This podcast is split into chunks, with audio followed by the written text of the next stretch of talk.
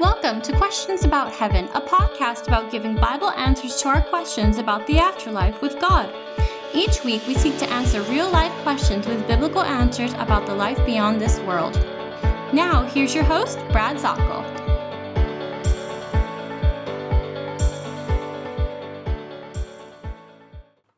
Hello, this is Brad Zockel, and once again, we're talking about heaven. And as we are talking about heaven, I'm continuing in this series as we walk through the book of Revelation verse by verse.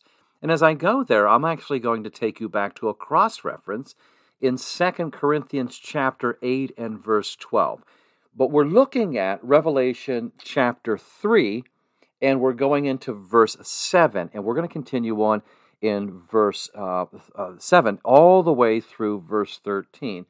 And this is the Church of Philadelphia, not Philadelphia, Pennsylvania, but Philadelphia within the seven churches of Revelation, chapter 2 and chapter 3.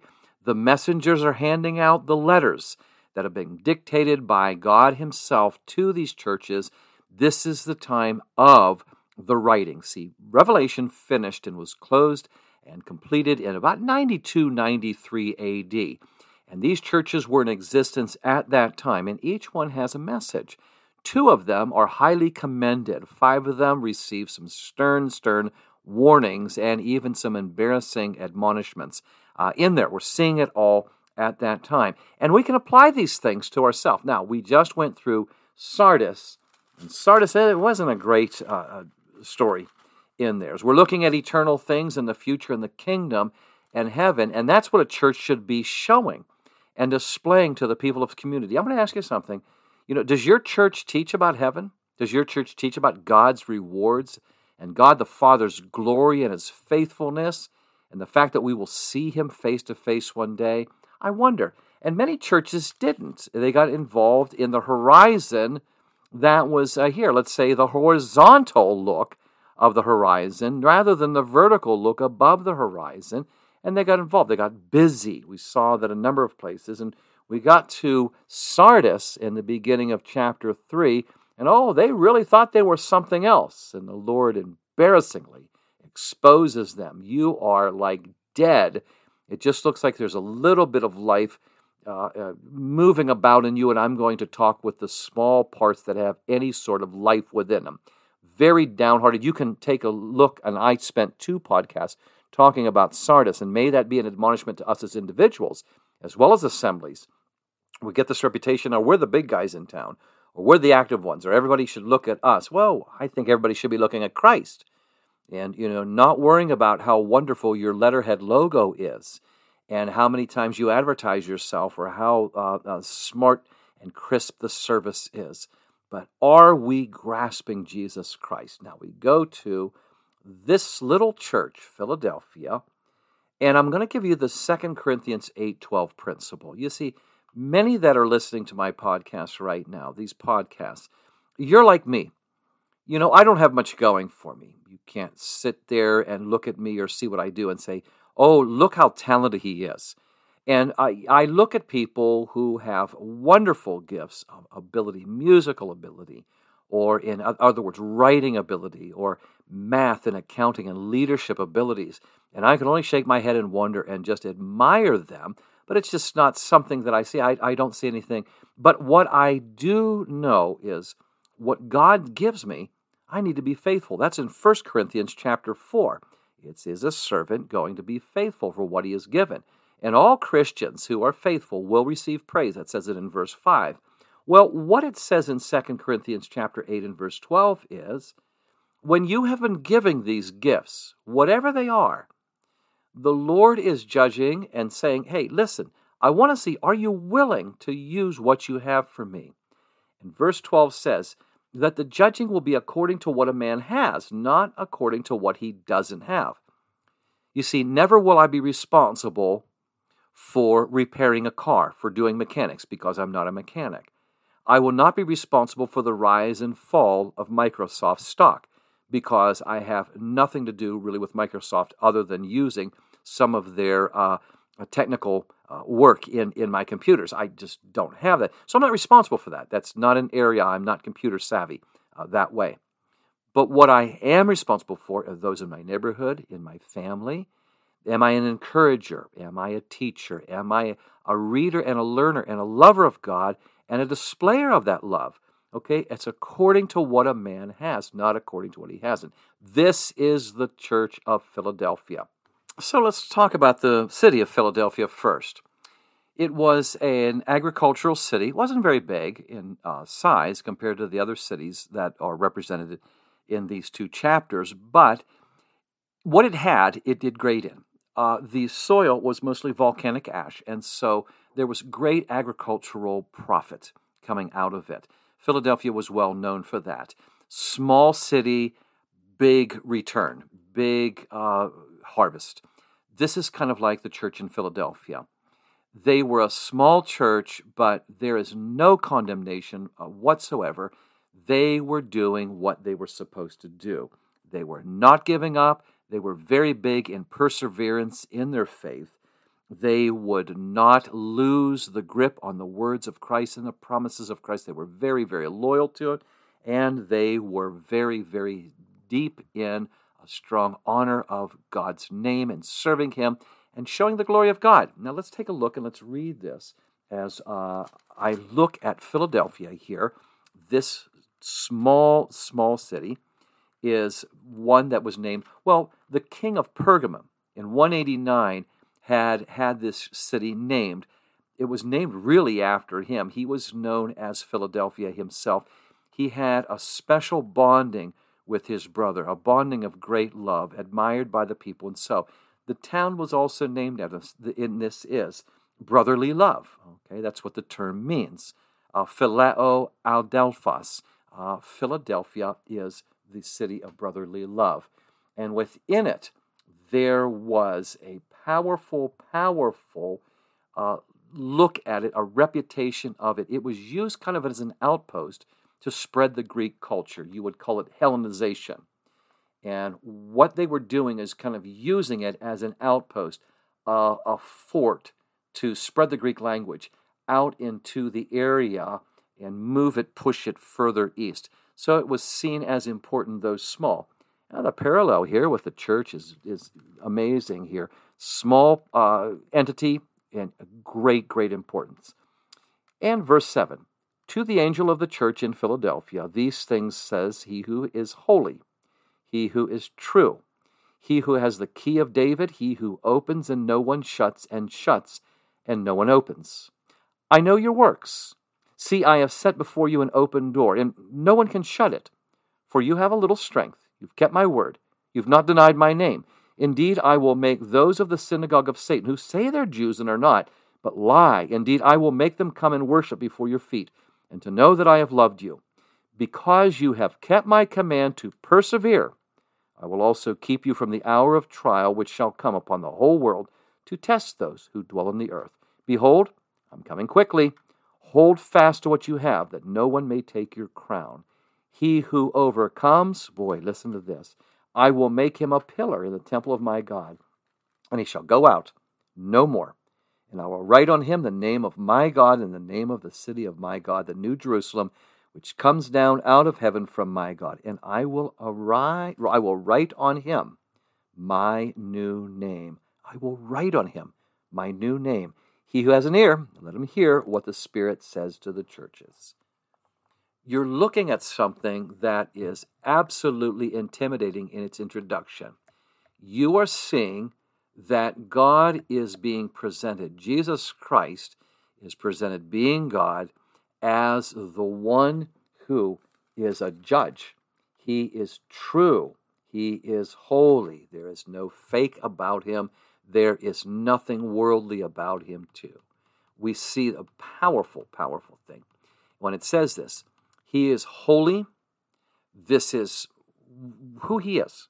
This is Jesus sacredly separate from the world, from the temptations, from all the things that will pull you down. This is a very, very powerful thing when it says holy, it also is true. The word here in true means genuine. Alethinos means uh, there's no fakery about this. You're looking at one who is genuine. He is the actual judge. He is the actual King of Kings. He is the Lord of Lords. He is genuinely God.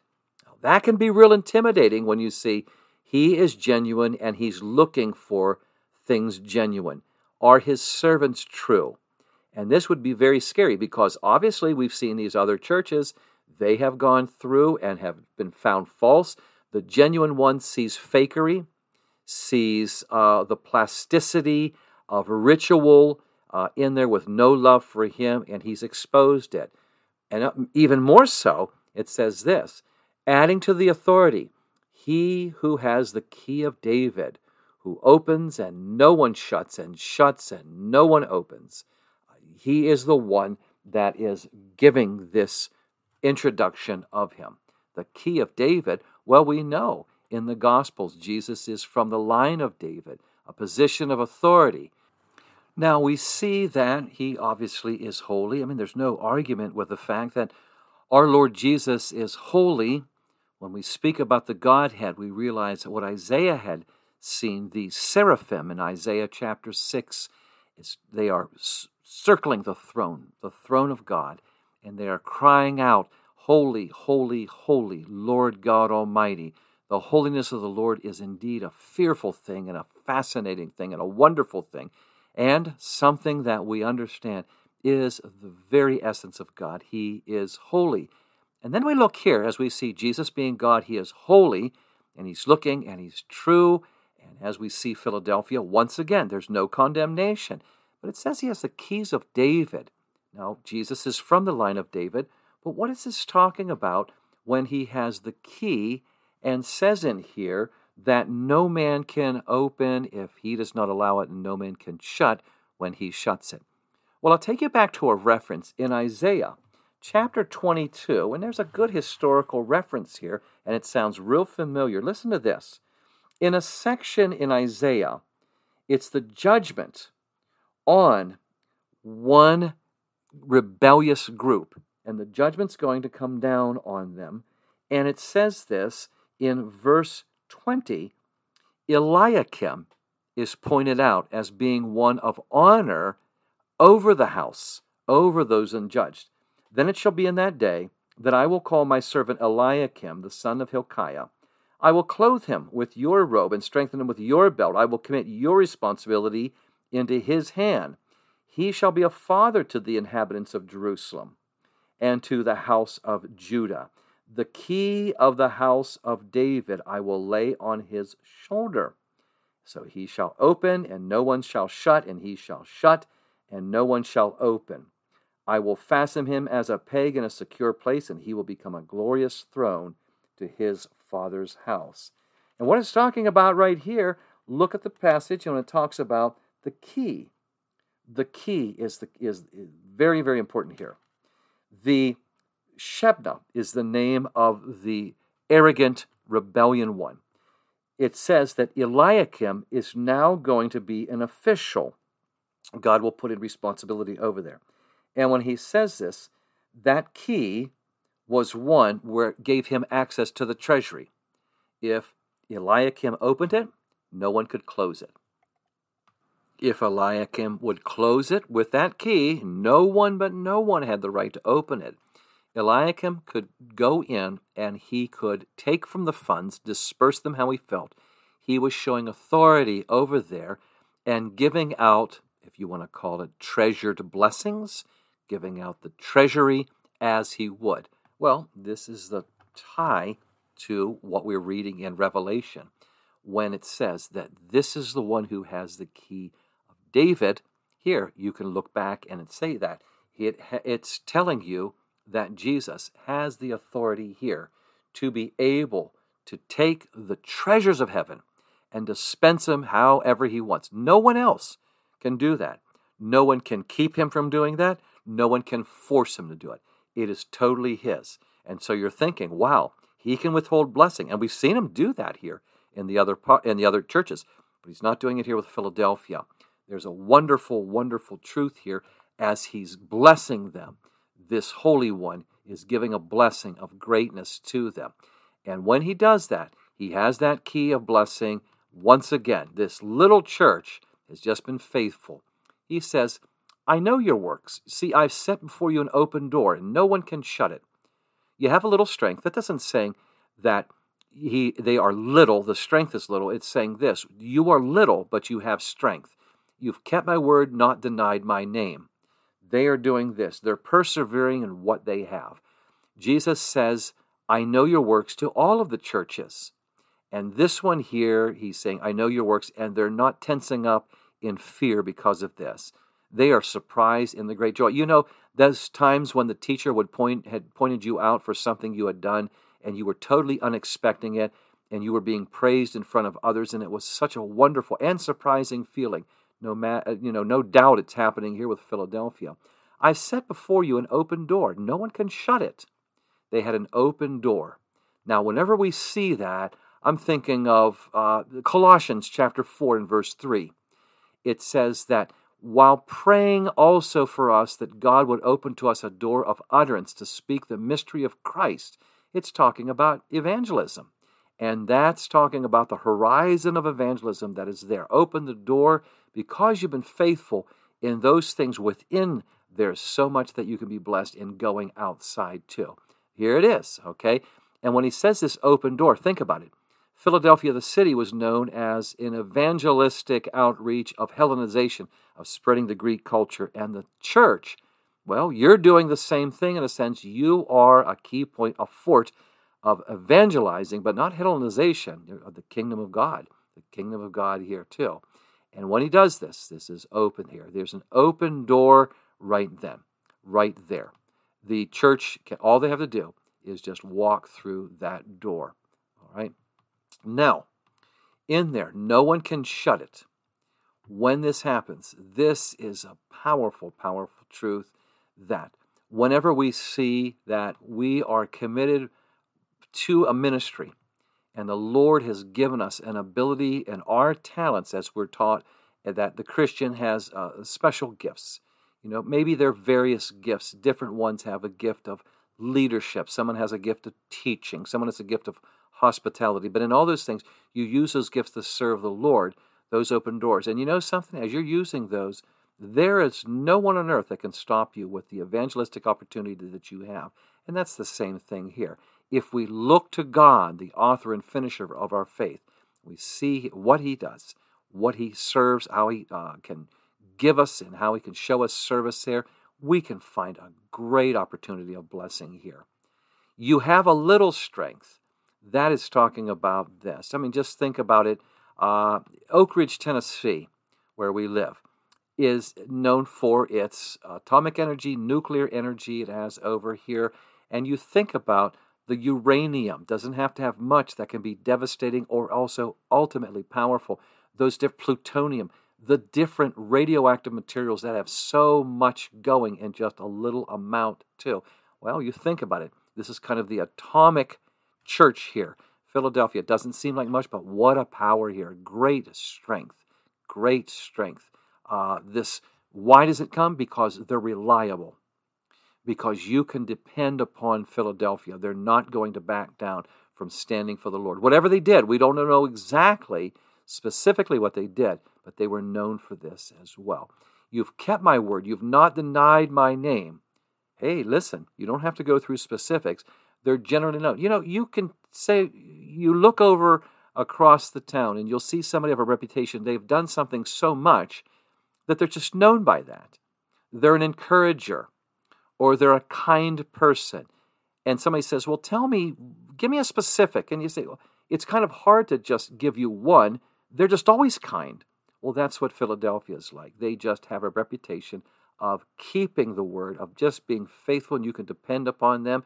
If you went to this small church, you're going to get the truth of the gospel and powerful, uh, just followers of Christ here, too. They're keeping the word, not denying his name. Perhaps there was a situation when they were challenged to deny his name and they did not because it's brought out here in this, and that's so powerful, too. You've done that, you've been there in the face of the challenge. Indeed, I will make those of the synagogue of Satan who say they are Jews and are not, but lie. Indeed, I'll make them come and worship before your feet. Synagogue of Satan. there were those who were by heritage of the Jewish faith who were actively persecuting there. They weren't following Messiah, they were following the fact of uh, wanting to persecute these followers of Yahweh. They didn't care about uh, the Lord, they cared about persecution. They are extremely harshly called, labeled by Jesus, the synagogue of Satan. They say they're Jews and they are not, but they lie. They had no spiritual strength. They are just by name only, by heritage only. So, Jesus, understand this. He's not speaking against the entire race. He's saying those in there that are doing this, they are saying they're Jews and they're not. They are persecuting and they are going under the guise of being religious leaders. I'll make them come and worship before your feet. Jesus says this You'll win in the end. You will win. You will be victorious. Jesus is going to give victory you will be honored. They will have uh, recognized your authority. They will be submissive to your authority because you are submissive to my authority, says Jesus. Uh, they would know this, they would recognize, and as we see in Revelation chapter 7 and verse 9, many will come to salvation. And it's a powerful, powerful promise. And they will know that I have loved you. Isn't that the most important? To know that they were here saying, God could not care about you. You have no blessing from God. Well, they will know. They will know on this. I will keep you from the hour of trial which will come upon the whole world. And that can be what we might see as the Great Tribulation. In there, we see in Romans chapter 5 and verse 9, the Christian is kept from wrath that uh, Romans chapter 8 and verse 1 there is no condemnation to those who are in Christ Jesus. This could very well mean that because you've been faithful, you'll be kept from the uh, the messianic uh, prophecy of the great tribulation. That could be to test those who dwell on the earth. Well, you're going to see this those who would be in the tribulation they would be those whose names are not written in the book of life. This is directly talking about those who would be during the tribulation time, who are unsaved, dwelling on the earth, the unbelievers that will be undergoing God's judgment. I'm keeping you from the hour of trial. Uh, in that, it's telling you that. What a great promise. Behold, I'm coming quickly. Hold fast, hold strong to what you have. Uh, this is a very, very powerful phrase when we see this. I'm con- coming very, very suddenly. That's what it's talking about. I am coming. And so, when I come, it will be without warning. We know that Christ will come as a thief in the night. He's coming quickly in there, so hold fast. Stay strong in this, that no one can take your crown. Don't lose your testimony in one foolish moment. You have so much here. Don't walk away from it. Don't be tempted. Stay strong. Overcome, as we've seen so many times in here and in Revelation chapter 3 and verse 21. To he who overcomes, I will grant them to sit down with me on the throne. Just staying there, powerful. Don't take the crown on there. All right. The crown, as it was given to the elders in the opening chapters of Revelation, they will then cast it back. But it's a it's a wonder, it's a great, glorious, and an honorable thing to be given the crown by the Lord. He who overcomes, I'll make him a pillar in the temple of my God, and he shall go out no more.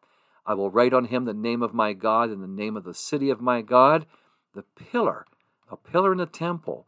Well, what would that be? Well, you'd know a pillar to hold up. Uh, uh, uh it's, it's not an ornamentation, it's holding up the building. It's strong, it's reliable. I remember going into a football stadium and the pillars that were uh, uh, surrounding as we were walking through the different hallways to find our seat, these massive pillars of strength holding them up. That is what the believers are equated to there. They were staying there. And you think about it when you see the ruins, when you go over to Greece and other places, and what do you see remaining of the building? The pillars. Well, that's talking about this. I'm going to give you strength strength to stand in trial. He shall go out no more, all right? And what they, you know, when you think about the history Philadelphia did have earthquakes. As a matter of fact, this whole region had earthquakes too. And when people would undergo those, it's like whenever I lived in Central California in my early uh, ministry. And the first thing that would happen, whenever in Hollister, California, was where I was from, and when there would be an earthquake, you got out of the building. I was in a supermarket and there was an earthquake coming, and people would sprint outside to the parking lot to get away from the glass or any falling cans from the uh, shelves, anything like that. You're going out. Well, you don't have to go out anymore. There won't be those persecutions, and the people would think about the earthquakes. I will write on him the name of my God. I will write on him my new name. So we're talking about the. It's saying I belong to God. I belong to God. And it is a personal. I will write on him the name of my God, my new name. And what you would have in those days is I went over to the Holy Land. I saw this a couple of times on some pillars. Wording was etched into there on the pillars. Well, these ones are pillars, and their names would be engraved. What would the names be? The names that honor God. The name of God would be on here. He who has an ear, let him hear what the Spirit says to the churches. And so we look at this and we're encouraged. A small church with a big return, a small church with a huge opportunity, a small church that wouldn't give up. Hey, that could be like you and me today. We don't have to be celebrities. We don't have to have fame or fortune, but we can be faithful to the Lord. Luke 14 14 says, And you serve, and maybe nobody returns any thanks to you, but the Lord knows and he blesses. And that's one of the things that we can see in Philadelphia. A great commendation here in a wonderful, wonderful story to a church called Philadelphia. Many things that we can be encouraged by as we see this truth. Thanks. We'll talk some more. We're going to go to our next church as we continue through Revelation. We're going to the church of Laodicea next. Thanks for joining us this week on Questions About Heaven with Brad Zockel of the Xulon International Bible Institute. Be sure to visit our website, xulon.org, to learn more about our Bible ministry. That's X U L O N dot org. While you're at it, if you found value in this show, we'd appreciate a rating on iTunes, or if you simply tell a friend about the show, that would help us out too. And keep an eye out for our upcoming ebook, Questions About Heaven. Thanks, God bless you, and have a great day.